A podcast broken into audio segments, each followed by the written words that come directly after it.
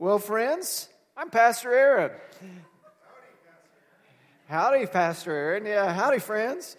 So, friends, we start this morning a sermon series to be continued lessons from 2 Timothy. So, if you're not there already, turn in your Bibles to 2 Timothy chapter 1, and we're going to cover verses 1 through 7 this morning.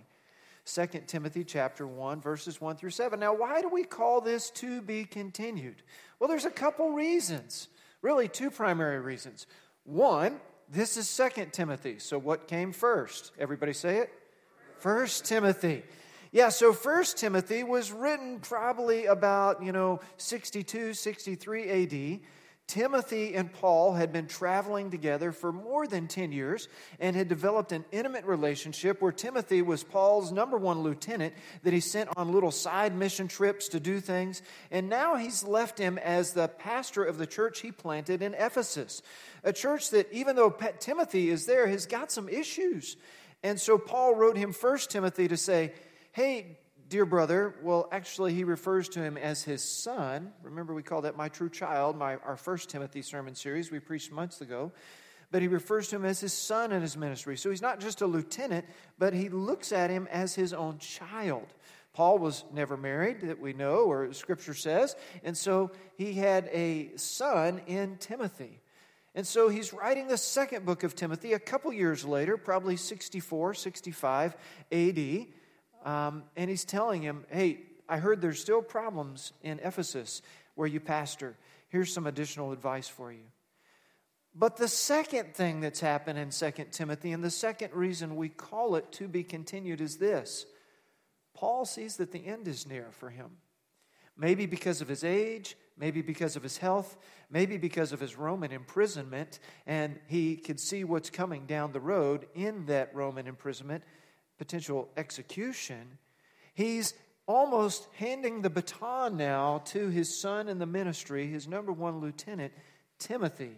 And he's saying, The things that I did as a pastor, a missionary, an evangelist, a church planter, I'm asking you to carry on for me.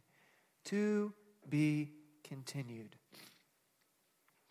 You know, when I was a child, I don't remember how old I was when I figured out about TV shows. That they have a time, and I could look at the clock in my family's house. You know, we had the, the TV that sat across the room that you had to get up to change the channel. Does anybody else remember those? Yeah. Yeah, we had that. And we also had a clock, you know, on the wall to the side. So I don't remember how old I was, probably older than I should have been, 11 or 12 years old, when I figured, hey, wait, sitcoms come in 30 minutes, drama comes in one hour. And, you know, there's got to be some time for the credits and stuff. So if I look at the clock, I can see, oh, it's almost over. And, you know, then you have that sense of anticipation. How are they going to resolve the tension of this episode? You know, how in the sitcom are all the little funny things going to come together and have some sort of, uh, uh, you know, something at the end where you go, oh, that was nice, and you have a final laugh, and then it goes to, you know, the credits or in a drama, of course. You know, you've seen all the things happening and you know that it's formulaic in some way. You're presented with a problem. They got to find a way to solve the problem. And at the end, it gets solved and you go, oh, that was nice. I'll tune in next week too. I don't think I noticed it until there was some dramatic TV show. I'm, I'm not, don't remember which one that I thought, how in the world are they going to resolve this? There's only five minutes left in the episode. There's too much tension here, too many things going on. And then they leave you at a cliffhanger and they build it up, and across the screen flashes the words, to be continued. And you're like, oh, it's the first of a double episode. Wow. As a young child, I was so impressed with the double episode. And of course, I wanted to tune in next week because I had to see how the story turned out, right? And that's what we have happening right here in Second Timothy. It's like a double episode. It's the second half of the story. And really, the second half of the guidance, wisdom, or advice that Paul would extend to his son in the ministry, Timothy. And friends, we're the privileged benefactors of that. That by God's sovereignty, Paul wrote it down, and by God's sovereignty, it was copied by others and passed down through generations, and we have it even today that we can read. And as Paul referred to Timothy as his dear son in verse 2 here, I entitled this sermon, Encouraging a Spiritual Child. because that's really what the entire book is. And as we look at this introduction, that's what we see as well the encouragement of a spiritual child. Now, let's look at our scripture memory verse of the month. It's from today's sermon, and it's one that you maybe know. And if you don't know, you don't just want to say it here with me in church on Sunday morning. You want to memorize this thing because if you haven't already had the times in your life where you've been challenged to fear, the word used here is timid, or anxiety, you will. And these words will come back true to comfort you that God does give us power, God does give us love and self discipline or a sound mind. Let's say it together 2 Timothy 1 7. For the Spirit God gave us does not make us timid, but gives us power, love, and self discipline. 2 Timothy 1 7. Yeah, that's what God does for us. So now, if you've got your Bible and you're able to stand with me, would you stand with me in the honor of reading God's Word as we read this passage, verses 1 through 7, 2 Timothy chapter 1, verses 1 through 7. Paul, an apostle of Christ Jesus by the will of God, according to the promise of life that is in Christ Jesus, to Timothy, my dear son. Grace, mercy, and peace from God the Father and Christ Jesus our Lord.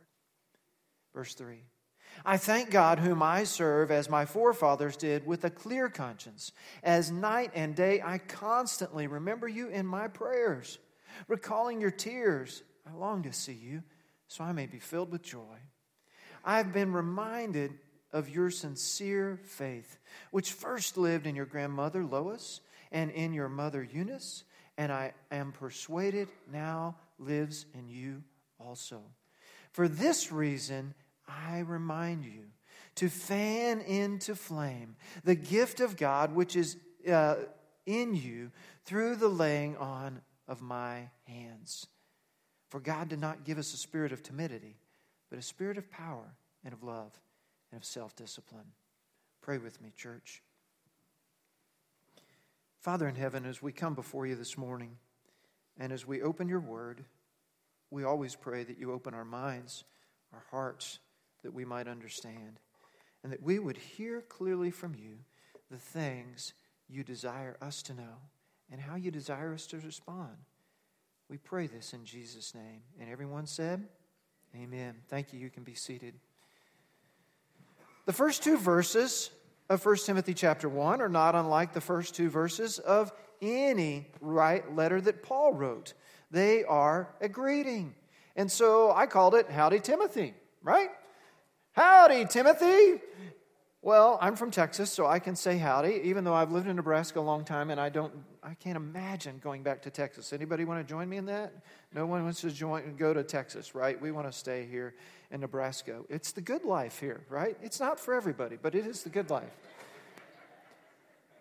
Howdy, Timothy, he says. And that's the way he would have said it back then. Paul, an apostle of Christ Jesus, by the will of God, according to the promise of life that is in Christ Jesus, to Timothy, my dear son. Grace, mercy, and peace from God the Father and Christ Jesus our Lord. What a wonderful way to start a letter. I would encourage you, friends, if you don't write letters, maybe you should. Maybe you should take the time at least to write a card, not just to, you know, write love and your name on the bottom of it with somebody else's nice words printed in there. But that other side of the card that generally is blank or just has a picture with some open space, write your own words in it. Tell people how you feel and tell them why you feel that way, about who they are and what you hope from them. Write a prayer for them. Write to people. Melanie and I were engaged in the days when, yeah, it was 12 cents a minute to talk on the phone after uh, 9 p.m., but we also wrote real letters to one another. And if you look in the right place in my house, those letters are tucked away, hidden safely where we kept those. I still have written the letters that my mom and dad wrote me when I went away to college and when I went away to Africa as a missionary. Those letters are treasures because they include hope and they include scripture, they include promises, they include love. They include prayers that they wrote for me. But look at my question there. He says, Howdy, Timothy, but he says something interesting. And your, your first question on the outline is, What is the promise of life? What is the promise of life? Because I notice that as unique in this greeting. Verse 1 according to the promise of life that is in Christ Jesus. Did you hear it there? Where's the promise of life in that scripture? Where's the promise of life in that phrase? It is in who? Yes. Brothers and sisters, if you're a believer in Jesus, I hope that you would agree with me that the promise of your life is in Christ Jesus. That on your own, because of your mental ability, because of the hard work that you can do, you can have some promise. We live in America by God's grace, and if you work hard, you can probably get ahead and succeed in the way that our world reckons things. But the greater promise of life is not what we do here on earth to make money or provide for our family or do things like that. But the greater promise is in Christ Jesus. It's a promise of abundant life, it's a promise of eternal life. When you trust Jesus as your Lord and Savior, you are called an heir or a joint heir with His of eternal life. You're given abundant life. You're called children of God Himself. There's a promise of life there. But then I made a summary statement in that first point. And that summary statement is two words character counts. Character counts. What in the world do I mean by that?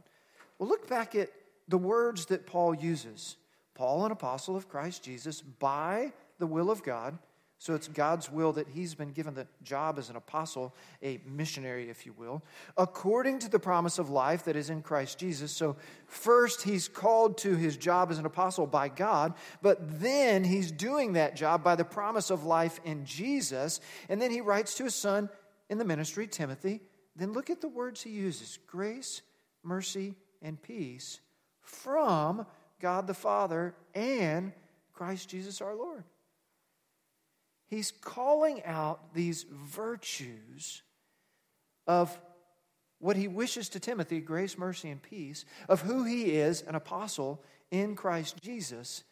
And the simplest way I could think to summarize that was character counts. But remember, friends, although we're called to work on our character and be virtuous, that is not on our own, not by our own power. It is in Christ Jesus. It is by the will of God and from God the Father in Christ Jesus. That as a believer in Jesus, you're not on your own.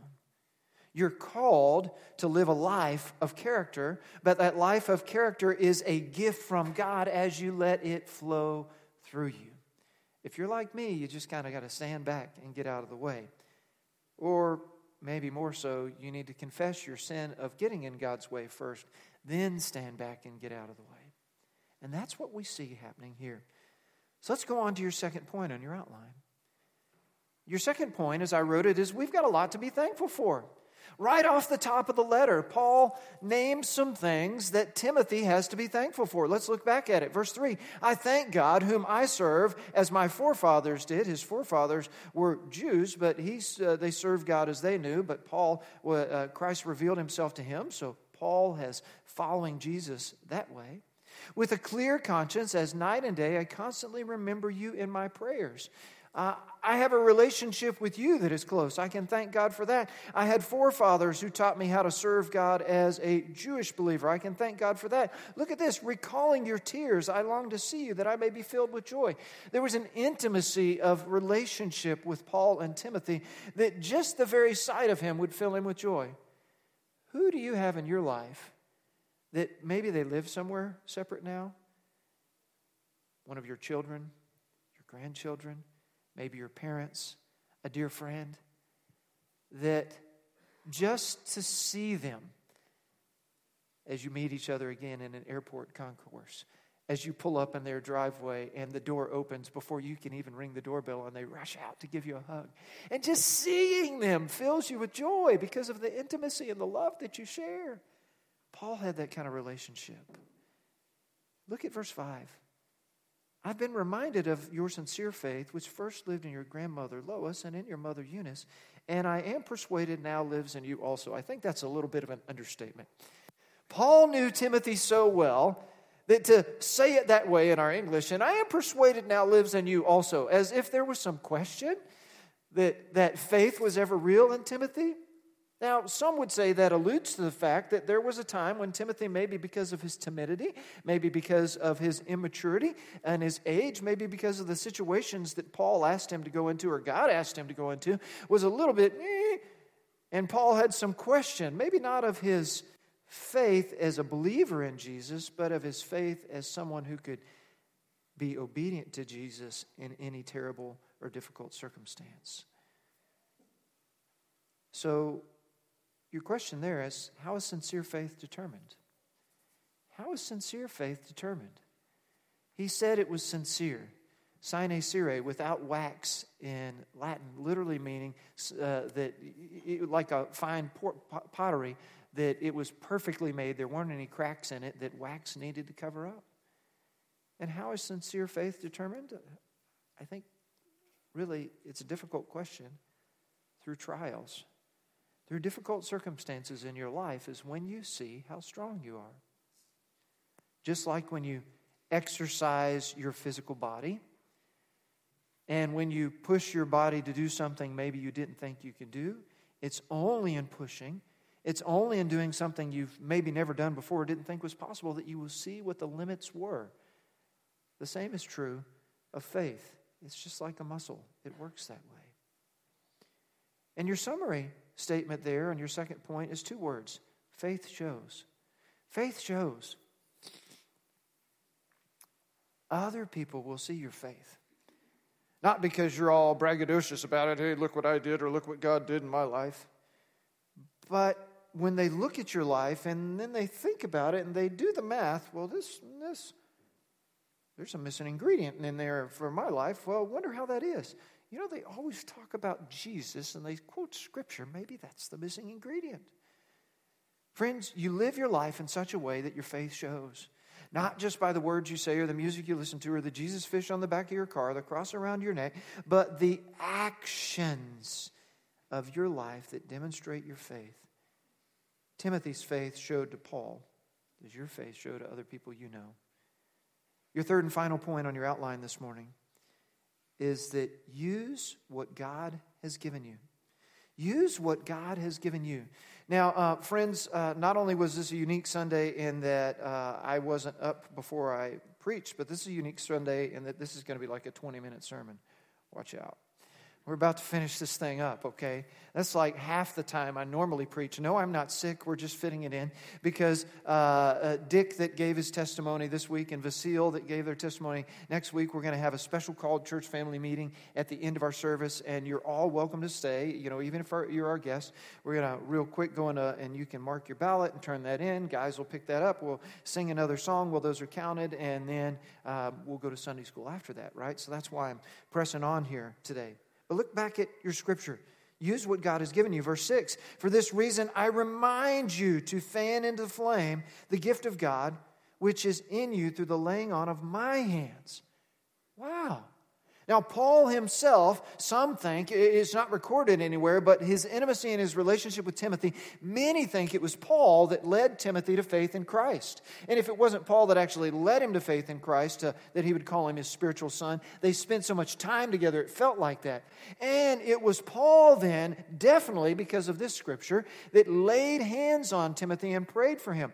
Maybe not in the ordaining a deacon sort of way of laying hands, but in certainly because they were close, he actually put his hands on him and prayed for him that he'd have faith, prayed for him that he'd have character that counts, prayed for him that he had faith that would show, that he would live a life that would be a witness to others.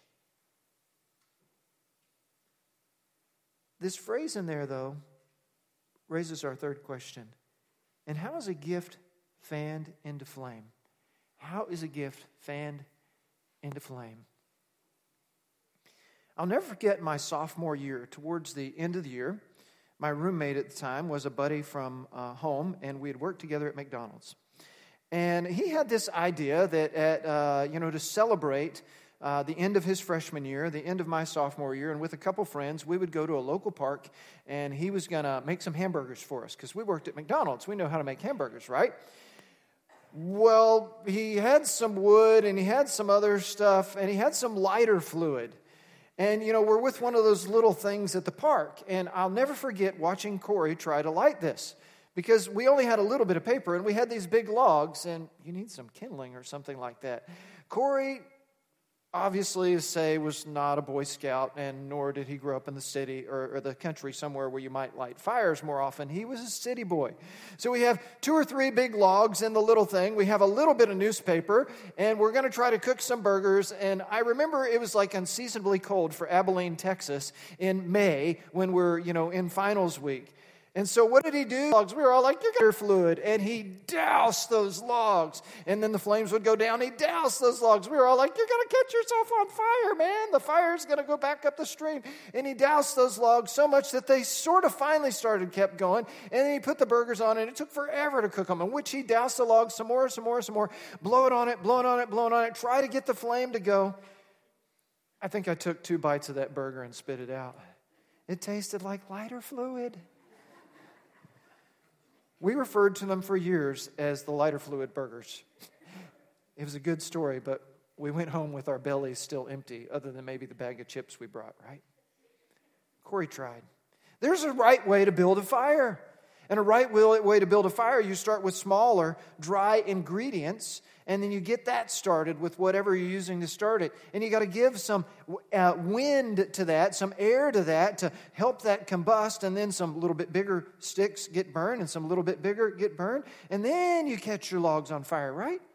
There's a right way to build a life, and you don't start with the big things, you start with the smaller things. And as we are in growing up in church. It's a privilege for boys and girls here to be in this church and their moms and dads to bring them here, and for many of you to serve in the nursery and to serve in Sunday school and to serve in Awana, so that boys and girls, in small ways like those little embers, can have the flames of faith grow in their life so they grow in maturity.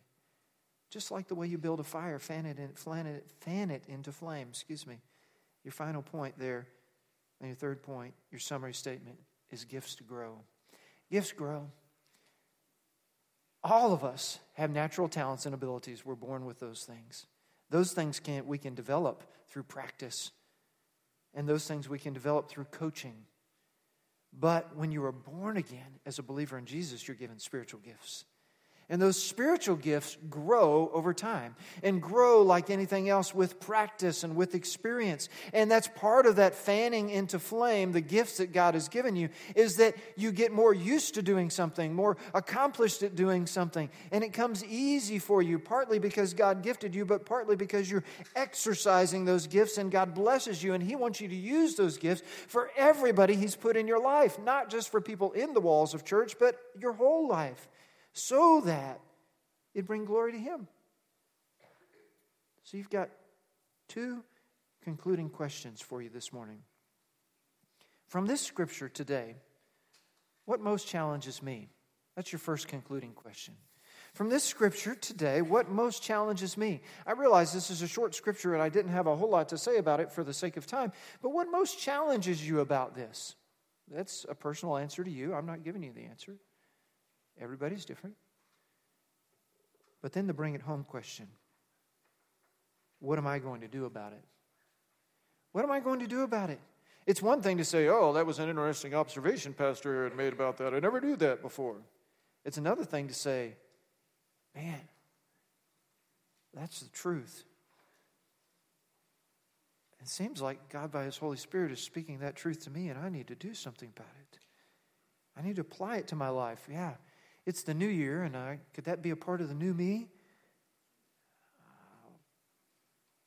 What am I going to do to change my attitudes or my words or my actions? Let's pray together. God our Father, would you help us right now to confess what we need to confess? Surrender what we need to surrender. Obey where we need to obey. Have faith where you've called us to faith. That no matter what it is, no matter how, we'd be obedient to you. We pray it in Jesus' name. Amen.